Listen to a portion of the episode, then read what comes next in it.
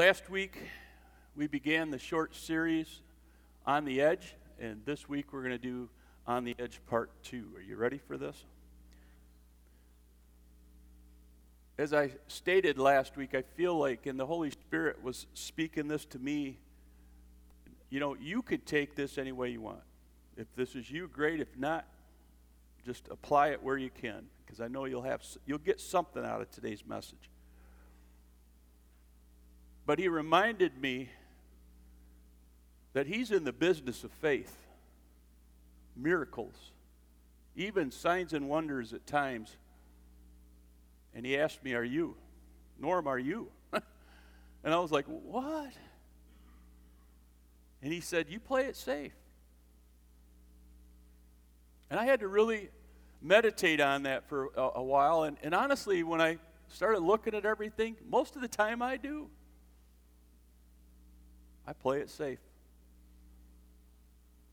How about you?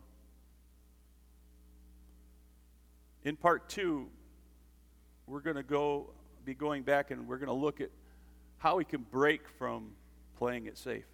And I've already talked about how we needed to engage what?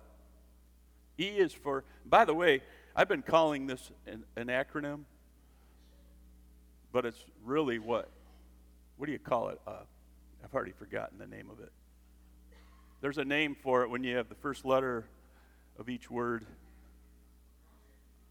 acrostic. That's what it really is, technically. So if I've been misspeaking, the acrostic is EDGE, which stands for edge. All right. E is for engage the, somebody said it, culture. And D is for direction. We, listen, we all need to get direction from the Lord. He knows what's next. So I could have gone so many different ways with G. And I, I landed on, and I feel like strongly this is where the Lord wanted me to go, was the gospel. The good news. So G is for good news. Say that with me. G is for good news.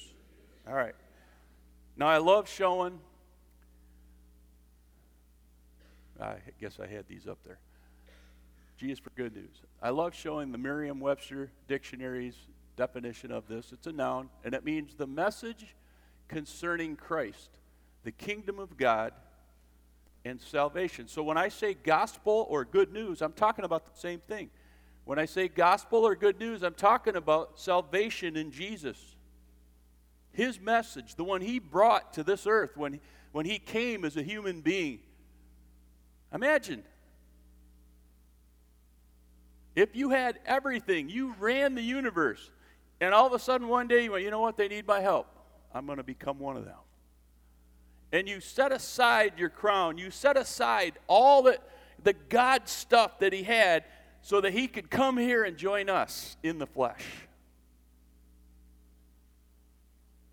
Thank you, Jesus.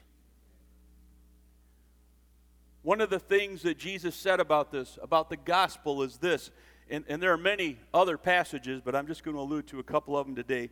Mark 16, 15. And he told them, Go into the world. I missed something. Go into all the world.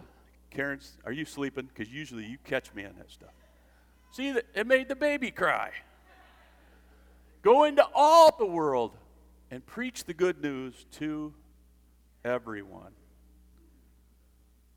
Here, Jesus gives us a command to go and to tell everybody about Him. There should be no corner of the world that isn't reached. That's our job, church. Poke your neighbor and say, That's our job. Now, in the church, and we, we can't ever leave stuff simple, right? We got, we got to always complicate it. So we've actually given this a name, and it's called the Great Commission. You don't need to remember that so much as go. Because that's what it means. The Great Commission means to go. Go what? Go and tell the world about Jesus. That's what he wants us to do. How many remember when you first met him? The day that you said yes to Jesus, that you got, maybe you got on your knees, maybe you didn't, and you said, Lord, I'm nothing but a bunch of filthy rags, sin, whatever. And you were so compelled to, to go to Him. You felt that condemnation, as we should, as a sinner. And then the Lord said, I'm not condemning you, I'm convicting you. When you come to me, it's all taken care of. But when you came to him, how many actually saw his face? You saw Jesus. Nobody. Which is where I'm going with this. You see, when we say yes to Jesus, with the exception of just a couple of guys in the Bible, very few ever see our Lord and Savior in, the, in a bodily form, all right? How do we know then that something happened? How do we know that God forgave us? How do we know we're no longer under condemnation? The Word, the gospel says this and this about you.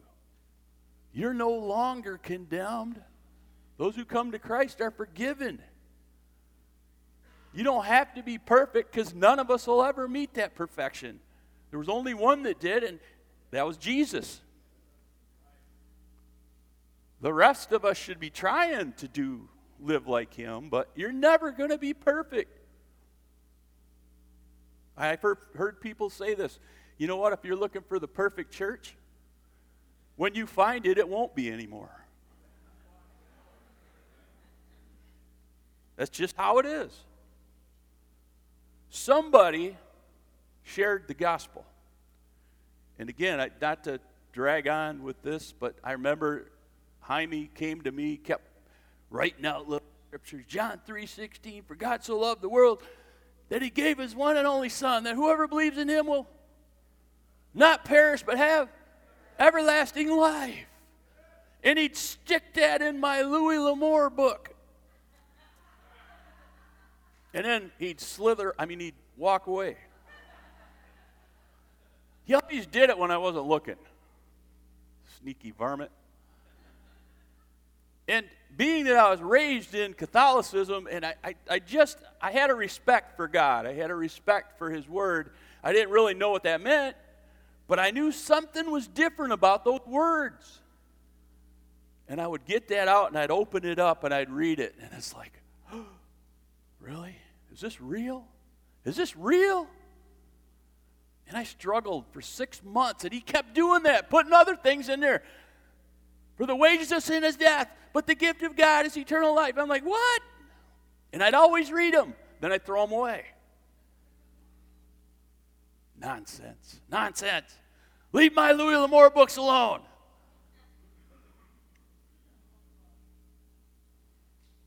But one day, when I needed Jesus, one day when I'd gotten so low that I couldn't get any lower, like some would say, I was lower than a flea on a snake's belly. That's how low I was. That was when those words struck me like lightning. And they came back to my remembrance. And I just remember saying to him, Jaime, tell me about this Jesus guy you keep talking about. And of course, he got that big old grin and said, Come on. And he took me, and, and we had a party. We had a Jesus party, Jesus Fest in his living room, and we studied out the Word. And I'm telling you, it changed my life. And listen, it didn't just change my life, it changed my family's life. Because if I'd continued as I was back then, this young man back here, he may not be here today. He's my youngest. He might not be here, or he might be so messed up today because of how I was. But I thank God He's in the business of second chance. He's in the business of doing it over. Hallelujah. And He gave me that second chance, and it changed my life and it changed my family's life. And that, my friend, is the good news. That is the good news of the gospel. Hallelujah. The next uh, verse says, Anyone who believes and is baptized will be saved, but anyone who refuses to believe will be condemned. So it, it puts all the weight on us. If you want Jesus, if you want to live forever in His presence, believe in Him. If you don't, don't believe, and you'll be condemned. Those are tough words, aren't they? Many in our modern time refuse the gospel message. Ah, don't tell me that nonsense. Sorry about that. They just, doesn't matter how earnest you are, how passionate you are about what Jesus is doing in your life, they just won't give you a listen because they're already convinced it's nonsense. They've already, then their eternity has already been secured. It won't be with the Lord. Another, another passage of Scripture that I wanted to share was the other Great Commission passage, Matthew 28, 18 and following. It says, Jesus came and told his disciples, I have been given all authority in heaven and on earth. Therefore, go and make disciples of all the nations, baptizing them in the name of the Father and the Son and the Holy Spirit. Teach these new disciples to, be, to obey all the commands I have given you, and be sure of this I am with you always, even to the end of the age. Wow, that's coming right from the Master. Just before he ascended into heaven, he is with us always, even to the ends of the earth. That's coming soon. we won't go there today.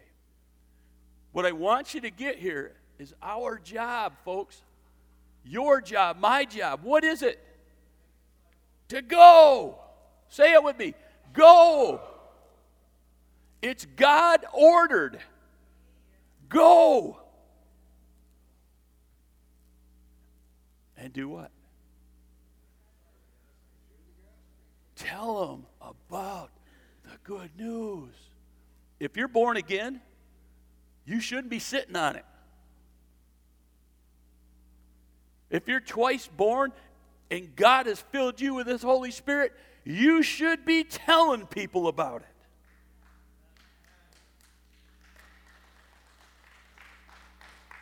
To God be the glory. The good news, I believe this with all my heart, can change us. It did me. How many else can say, Yes, it changed me? Raise your hand. It changed me.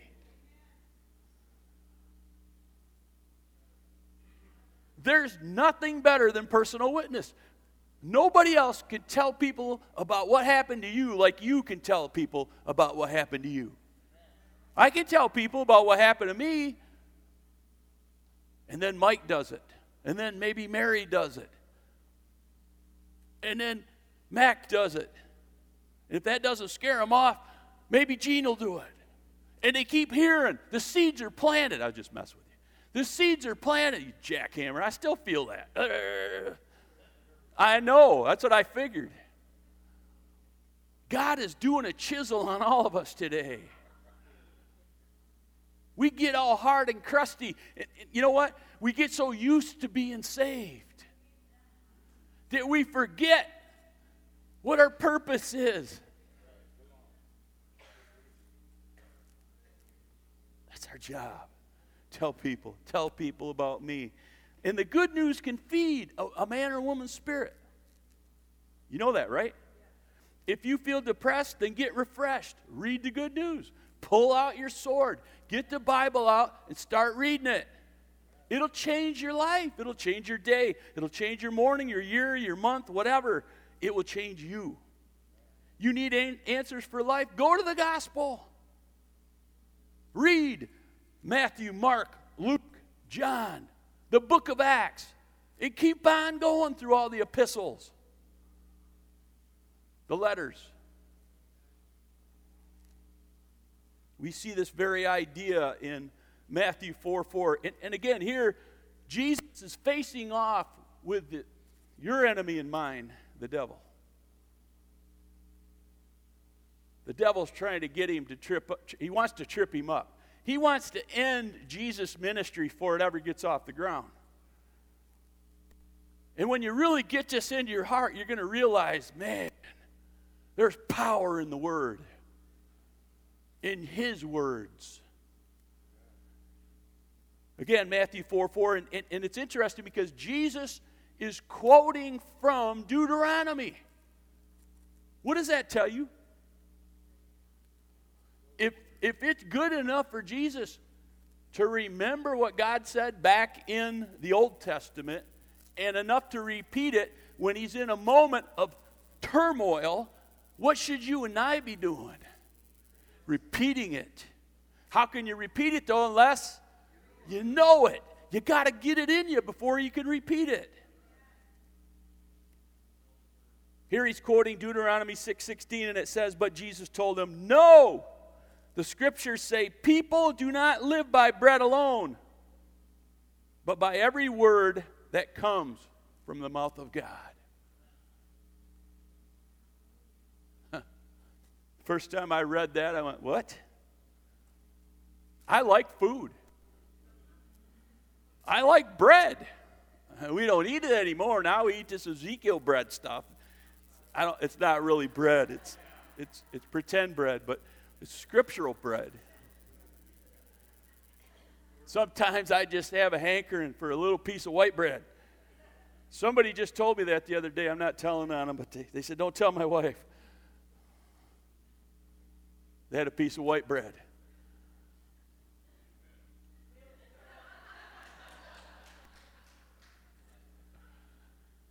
People don't live by bread alone, Jesus said, but from every word that comes from the mouth of Jesus, of God.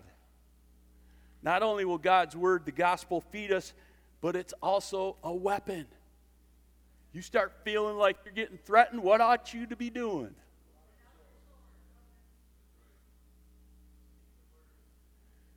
Jesus said, Man can't live on bread alone, but by every word that comes from the mouth of God. What does that mean to you? How do we eat the Word of God? You already said it. By reading and quoting the good news. You think Satan hates this?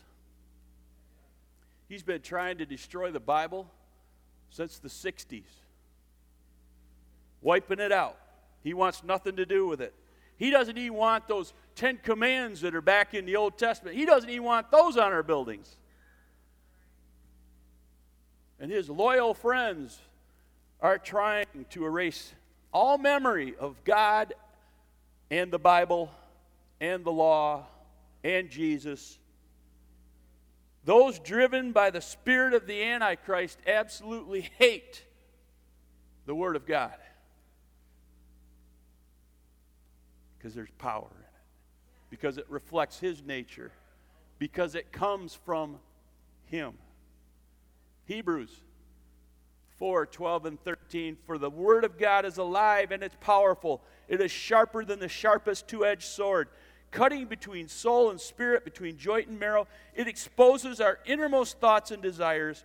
Nothing in all creation is hidden from God, everything is naked and exposed before His eyes. He is the one to whom we are accountable. Now, this should scare you. There's nothing hidden from God, but there's also nothing that His Word can't accomplish in you. It prepares us for eternity. Hello? It gets us ready for service. And I'm talking about all of us are called to be a missionary to some degree. There's somebody out there that needs to hear from you. You've got the perfect testimony for somebody out there in this world that's lost and dying, and they need to hear the good news. And you can give it to them. And you don't have to be a wordsmith to do it. You don't have to be creative to do it. All you have to do is be, be faithful and do it.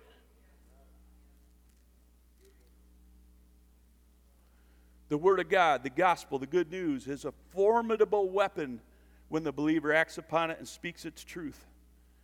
Again, many times when Jesus was challenged, he often went back and he quoted from the Old Testament. They didn't have the New Testament when Jesus was here. He is the New Testament.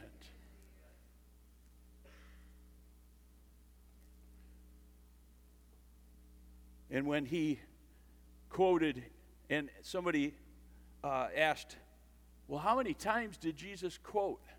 Nobody can really say because it's kind of, you know, mixed up. But he quoted from, and I wrote this down, so I better read it. He quoted from all five books in the Pentateuch Genesis, Exodus, Leviticus, Numbers, Deuteronomy, the book of the law. He quoted from all of those. He also quoted from eight of the prophetic books. That's quite a few. And then one of his favorites, the favorite, quoted from the most, was the book of Psalms. He did quote from Isaiah, but it was the book of Psalms was his most quoted from book. What does that say again? It says Jesus trusted God's word. He believed it and he confessed it again. There's power in the word. Poke your neighbor and say, There's power in the word. If Jesus quoted scripture, shouldn't we? The good news is the good news because it changes things. There's power in the word. Remember how God began the universe? Everything was dark. Remember back in Genesis 1? And he said, key word, he said, he spoke it into existence. And it was there. Every time I see these scientists, modern day, claiming that the Big Bang started everything, I just shudder. I'm sorry. I can't take it. It's one of the biggest lies. When we get to heaven and when we see how many people have been duped by this evolution thing,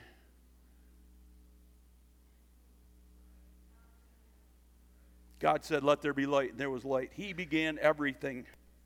He was the beginning, He is the end. There's power in God's words. There's power in this good book that we call the Bible. You know, it's the number one book still. number one book on the planet, the Bible. When you and I exercise our faith, when we repeat God's words, the miraculous happens. Some of you have witnessed it firsthand. The enemy shrinks back, and we're able to take ground for the kingdom of God. I said, the enemy shrinks back and we're able to take ground for the kingdom of God. We ought to be excited about that. That little dream that I shared before about the one that my wife had. I'm telling you, I thank God he showed it to me through my wife, but afterwards I ah, I'm angry. I'm angry that he's been able to get us to this point. He's convinced us that we're defeated. He is a liar, Mac. And we need to get in the Word and say, Greater is He that is in me than He that is in this world. And I am more than a conqueror through the one who's given me eternal life. More than a conqueror. We need to repeat these words especially in public. But many of us, we shrink back in fear. Oh, you know, I can't talk about the Bible in my workplace. They'll, they'll fire me. Really? That's the enemy. You pray for them. You pray the word over those your, your workplace, over your co-workers. You see what God does. There are two meanings for the word word, W O R D. And it's not like word, like some of the rap songs today. It's not like that, although that's pretty good. The first is from the word logos, all right? Logos simply means the expression of God. How many know Jesus was the Word? Where do you find that? John chapter 1. Yeah, I, I better read it because I don't want to mess it up. Let me get back there. Wasn't planning on doing this. I'm not reading all of it, just part of it. In the beginning was the Word, and the Word was with God. This word is Logos. And the Word was God. So anybody that says Jesus wasn't God, huh, hello? He was with God in the beginning. When God said, Let there be light, He was there, along with the Holy Spirit. We call that the Trinity. It's not in the Bible, but that's another conversation. Through Him, all things were made. Without Him, nothing was made that has been made. In Him was life, and that life was the light of men. The light shines in the darkness, but the darkness has not understood it. Go back and read this all the way through verse 18. It talks about Jesus being the Word. Word. How do you do that sign? Is it Word? Is that it? I don't know. If, you saw this on camera, I don't know what that means, so if it's bad, forgive me already.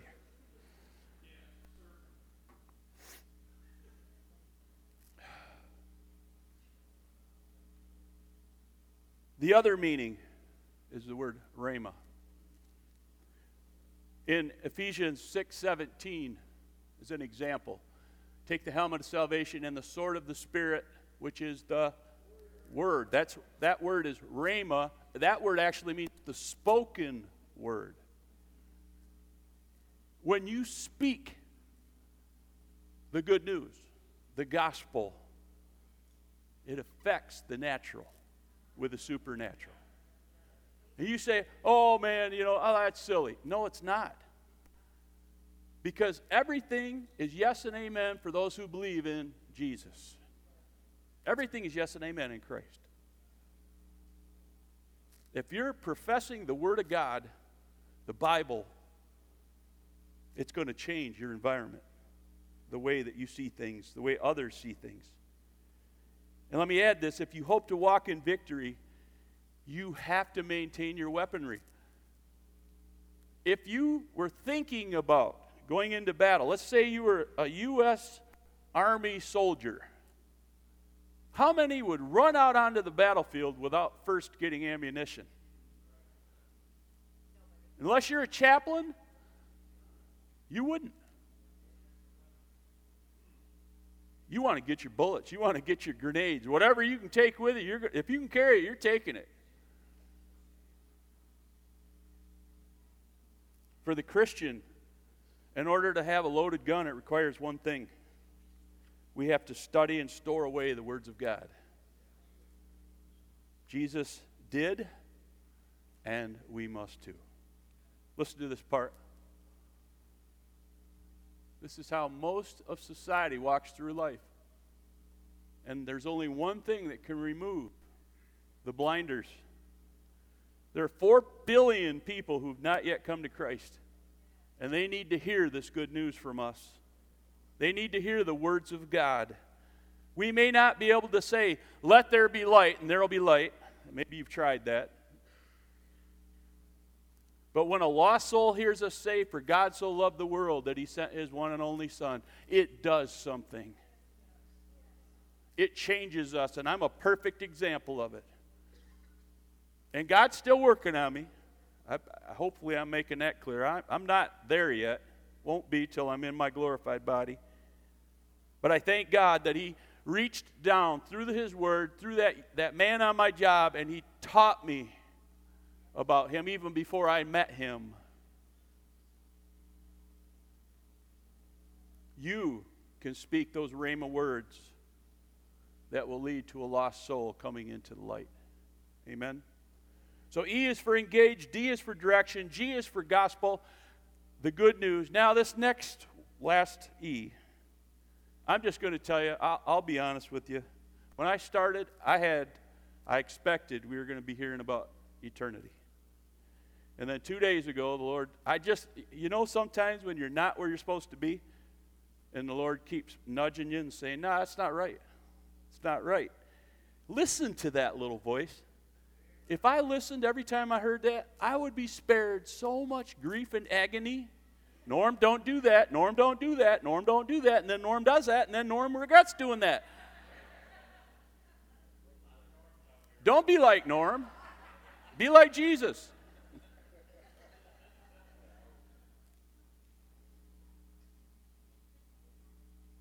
Two days ago, he, he gave me this just one little word. And when I first saw it, I was like, really? And then it hit me. He is for exalt. And I'm like, wow. It, it flooded me. It really did. It's flooded me now. E is for exalt. Merriam Webster. And by the way, once again, this is a verb, which requires action on our part. It means to raise in rank, power, or character. It means to elevate by praise or in estimation, and it also means to glorify. You still with me? Psalm 34 3. Glorify the Lord with me. Let us exalt his name together. And then the NLT says, Come, let us tell of the Lord's greatness. Let us exalt his name together. Do you know that's what we do every time we meet? And it doesn't have to be in church. It can be in a coffee shop. It can be in your home. It can be on the, in a car ride on the way to somebody's house to shovel off their roof. It doesn't matter where you're at. Where two or more come together in His name, He is there. Hallelujah. What a perfect place.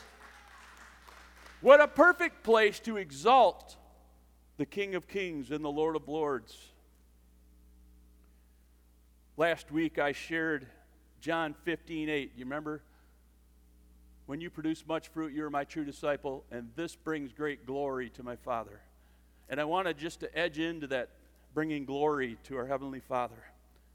At the end of this verse, we see that the disciples, the true disciples, brought God glory by the way they lived. When we come together in this place of worship, we are literally bringing in His glory. How? By exalting His name, by exalting the name of Jesus Christ. Last week, somebody posted on Facebook that we had some of the best worship anywhere. And I agree with that. And I said that last week. But let me say, I agree that we have a great team of worshipers that are up here. Great musicians, great singers, melodic voices that I've heard in few other places techno- technical, uh, our sound systems actually sounds good most of the time. And thank you to those guys who are in the back who, who laboringly keep us sounding decent. However, and this is what the Lord showed me what takes our worship to another level isn't how awesome each musician can play. It isn't because of those melodic voices that we hear. It isn't because we have a dynamic sound system. If any of these were the real reason, then we have failed to represent Jesus Christ at the Hope. And I'm quoting myself here. Our worship is amazing because you and I have come together to exalt His holy name. And when we give God the glory, His glory comes down upon us and we experience His presence in tangible ways.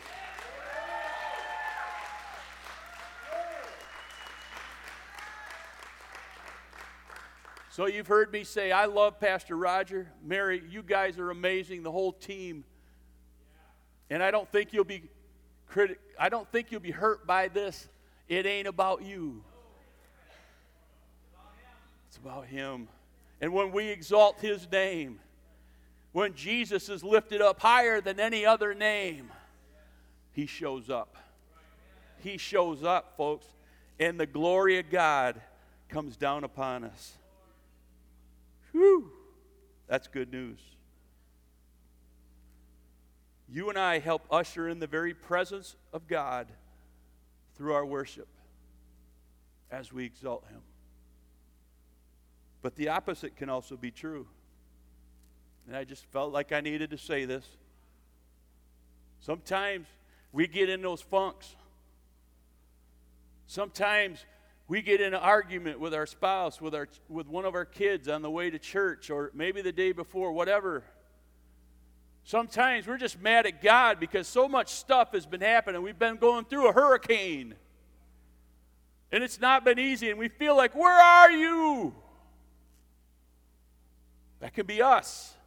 And we come in here wallowing in our self pity. and this is what God says when you get down, look up.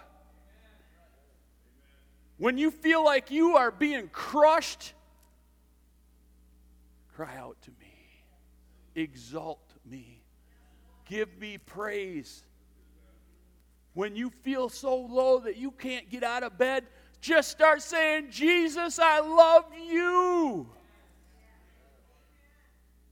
Because it changes the atmosphere. Psalm 30 and 1 says, I will exalt you, Lord, for you rescued me. You refused to let my enemies triumph over me. That's the God you serve. And this is the other little nugget that the Lord gave me. Your enemies have lost the minute that you begin to exalt the Lord. Will you say that with me? My enemies have lost the minute that I exalt the Lord.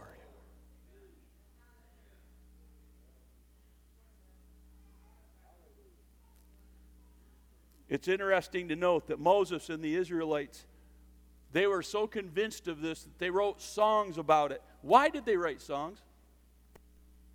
You know, so they can remember.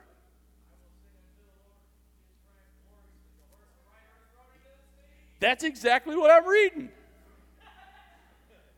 Exodus 15, 1 and 2. Thank you. And I did not show you that.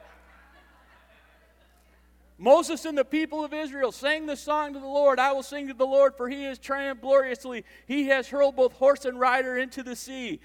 The Lord is my strength and my song. He has given me victory. This is my God. I will praise him. My Father's God, and I will exalt him. Yes.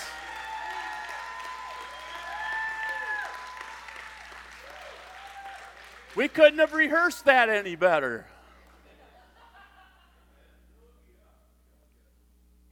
Make this personal. Let's bring this into a modern context. We should exalt the Lord for all the good that He has done for us. But listen, this is what we do. We're prone to engrave our trials in marble and write our blessings in sand. Spurgeon said that. I've done it.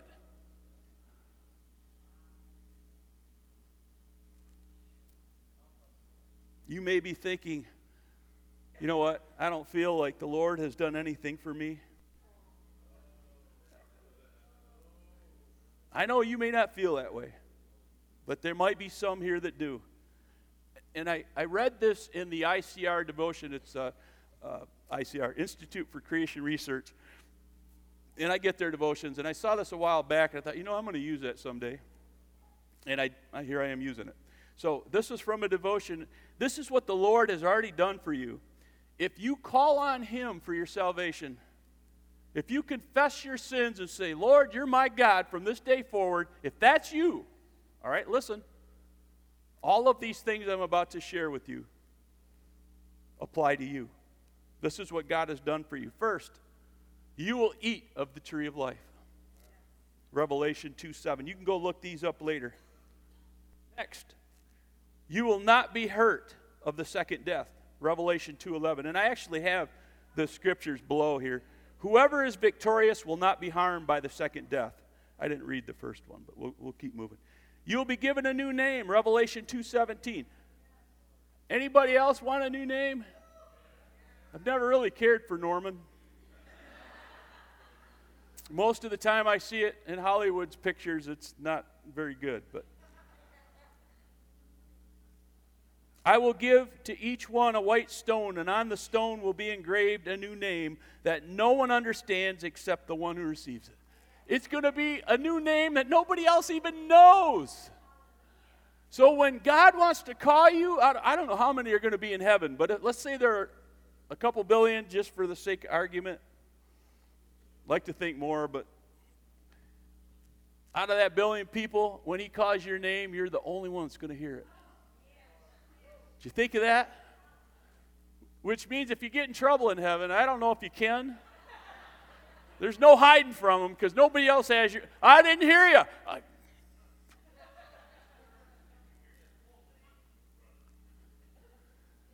We will have power over the nations. We're going to rule with him. Revelation 2:26 to all who are victorious who obey me to the end to them I will give authority over all nations. We will be clothed in white. Revelation 3:5.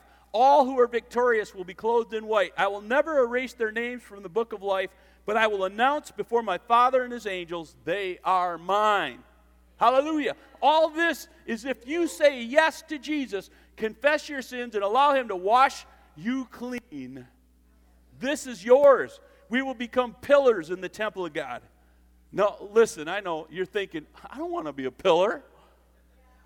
He's not talking about, but we're going to be foundational in heaven. All who are victorious will become pillars in the temple of God, and they will never have to leave it.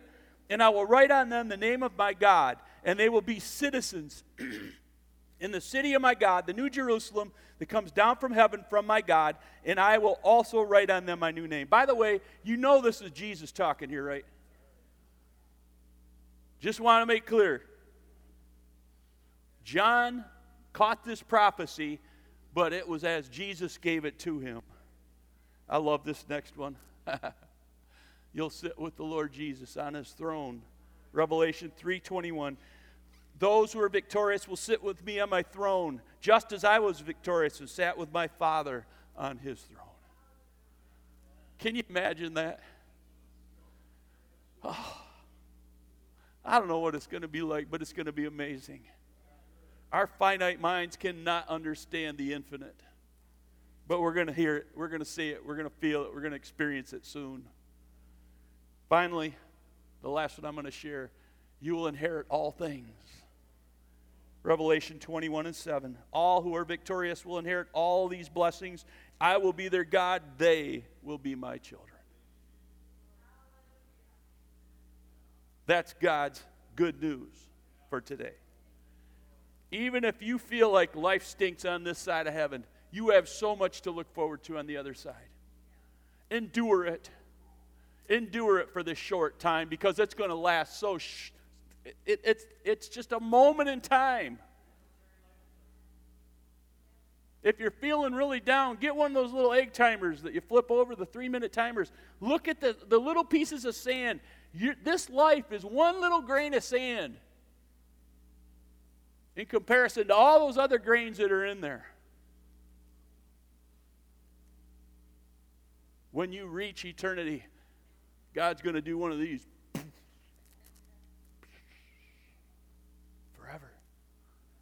We have forever to live with Him, to sit on His throne with Him, to lead with Him. When you exalt His name, when you acknowledge His lordship over you, all of these things are yours. Can I get an amen? amen? And here's the best part when you exalt His name, He will make Himself known to you, and you will experience His glory. Hallelujah. Would you stand with me as I begin to close? Psalm 99 5, the last scripture. Exalt the Lord our God, bow low before his feet, for he is holy.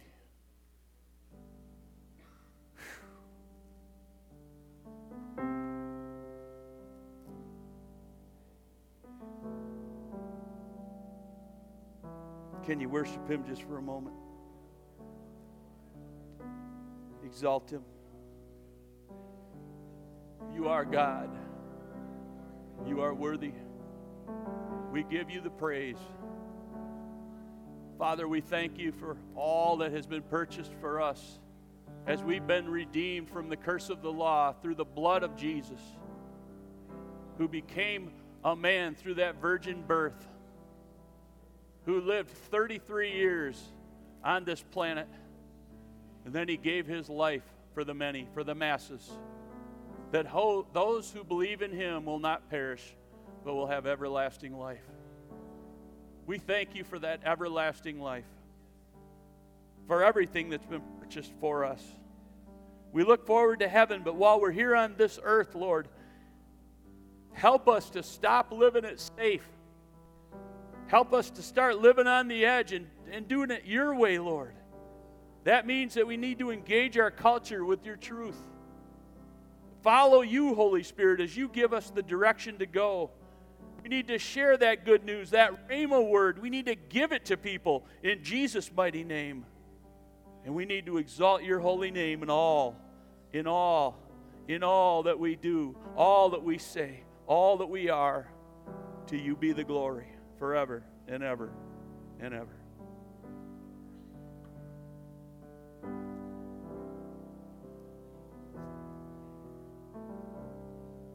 Are you ready to live on the edge? You know, if you feel inclined, just come up in the front if that's you. Maybe you're already living there. Come on up.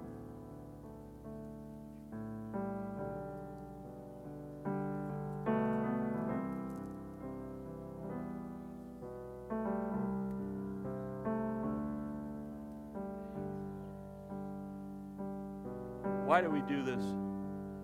There's, there's something about taking a step of faith. It's just something in your noggin that you, you say, hey, you know what? I went up in front today, and you know why you're here. And God sees that faithful step. And, and as I shared a, a week or so back, when He gives you the, the first direction, the first address, you get there, then he gives you the next. And so by you coming up here, this is an address.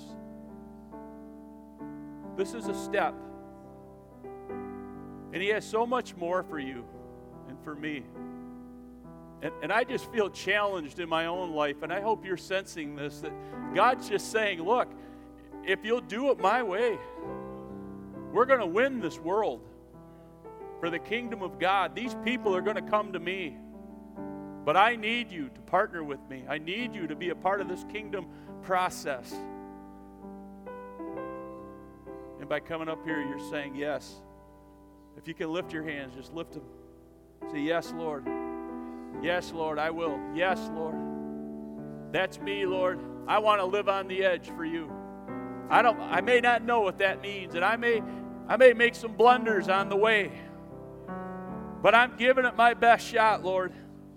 I want to do all I can for you, and I don't want to play it safe anymore. And I'm ready. I'm ready to be challenged in my spirit life.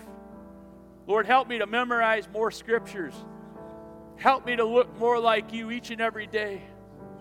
Lord, that's our prayer here today. That's our prayer. And Lord, as we exalt you, as this church comes together to lift up the name of Jesus, I pray that the Shekinah glory, Lord, that it would just come down on this place like never before. That you would inhabit the praises of your people, Lord. Not because we're anybody special, but because we put our faith and trust in you. And we've said, Yes, Lord, have your way. Have your way. Now, if you're willing to live on the edge for Him, whatever that might look like, and I think each person's different. Would you just say this with me? Lord, I give you permission to give me a nudge, to do what it takes to get me out of my comfort zone. Help me to live for you on the edge if necessary, because I want to accomplish great mighty things for your kingdom. You've given your all for me. Now I give my all to you. Have your way with me, Lord. In Jesus' mighty name I pray.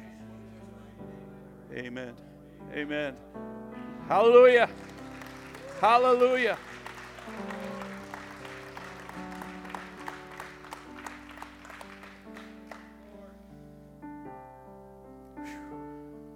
That's all.